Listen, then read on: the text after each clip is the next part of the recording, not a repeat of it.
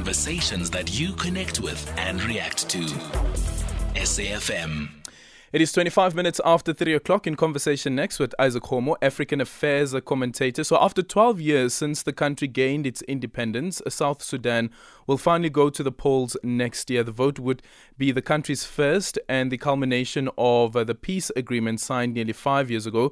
For more analysis on the country's political dynamics, we are joined by Izak Khomo. Izak, good afternoon. Thank you so much for making time for us. What do you make of this uh, decision from President Salva Kiir as well as the government of uh, Sudan? Uh, good morning, Atlas. Good, good afternoon to you and good afternoon to the listeners. Well, I mean to say that this what this thing about having elections next year is just a culmination of the peace deal and the peace process that's been being implemented ever since the ceasefires were signed and agreed to. Uh, one of the issues was this that the constitution had to be changed, uh, the demarcations to the provinces, and lastly, they are going to have elections. This is just to usher in uh, the phase of uh, democratic rule into South Sudan. Mm. But what does the political terrain look like, considering that peace agreement and how difficult it was to get to that particular point as well, and perhaps some of the other gremlins that are still there and concerns that have been raised by um, certain people within South Sudan as well? And I- am not too sure as yet whether um, President Salva Kiir would be standing for re-election. Well, it said that will be part and parcel of the election, so it means that he'll be standing, and I don't think that he's going to step down right away.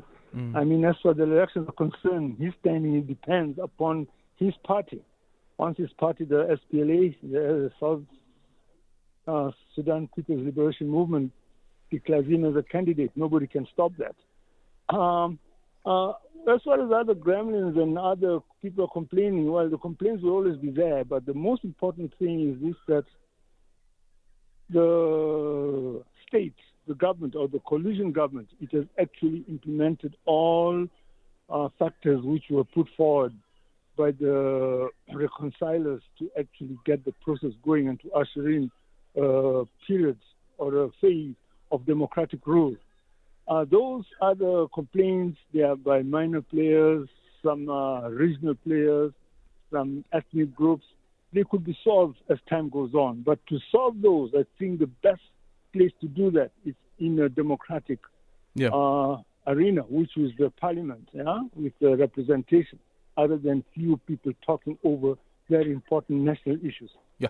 Do, do you think that um, South Sudan is insulated from the instability in um, in Sudan, or is there a possibility at all um, that there could be a ripple effect which could then um, bleed into um, South Sudan and create further instability? You see, the, the stability of South Sudan and the stability of Sudan and the stability of Ethiopia, mm. it is a very, very important issue which people have not actually come to identify. Yeah, but I'll try to to, to, to, to just place it in few words. What we are really seeing here, we are seeing a new geopolitical area and when I mean a geopolitical area, it's huge. Uh, that area is, it uh, encompasses the North North Africa, yeah. that is Egypt, uh, Libya, and others, and then it has also got um, the Nile Valley or the Nile Basin, yeah, which is Sudan, which is Sudan, uh, South Sudan, and also going into Uganda. Mm. But from there, it also encompasses uh, the Horn of Africa and it also includes the Red Sea area, and it includes the, one of the biggest players, the Persian Gulf area. Now, in this whole setup, there are contestations for control and for influence. The new players in this whole area, when I mean new players, I mean say the old players were the Americans, I mean the Western world. But the new players, it is the Gulf countries, mainly uh, Saudi Arabia and the UAE. Included in that is Iran and Turkey.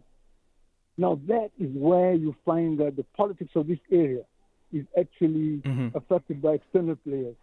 And is and that is that block underpinned by economic interest, or is it no, just by political interest? interest? It's economic interest. It is uh, geopolitical interest, and it's geomilitary interest. Yeah. Egypt has got its own interest in the whole Nile Valley and also in the Horn of Africa. Yeah. Uh, economic interest of influence uh, that is, you can say that um, Turkey has got those influences. It wants to come to be a big player. Yeah, since they were refused membership of the EU, they think that they can actually form their own Islamic uh, economic zone, you know, involving African countries and the Middle Eastern countries. Mm. Saudi Arabia has got its own interest. UAE has got its own interest. In fact, the UAE wants to control the whole Indian Ocean coast, the, the Western Indian Ocean coast, by owning the ports. They've got the, the they've signed agreements with um, Sudan, with Port Sudan. They've got agreements with uh, Somaliland. They've got another agreement coming on with Tanzania. They want to control these ports. That is in looking at the Chinese Belt and, Belt yeah. Road scheme. So there are many, many people who are really got their eyes on that part of the African coast. Thank you so much for your time, Izak Khomo, African Affairs commentator. It's a minute after half past three.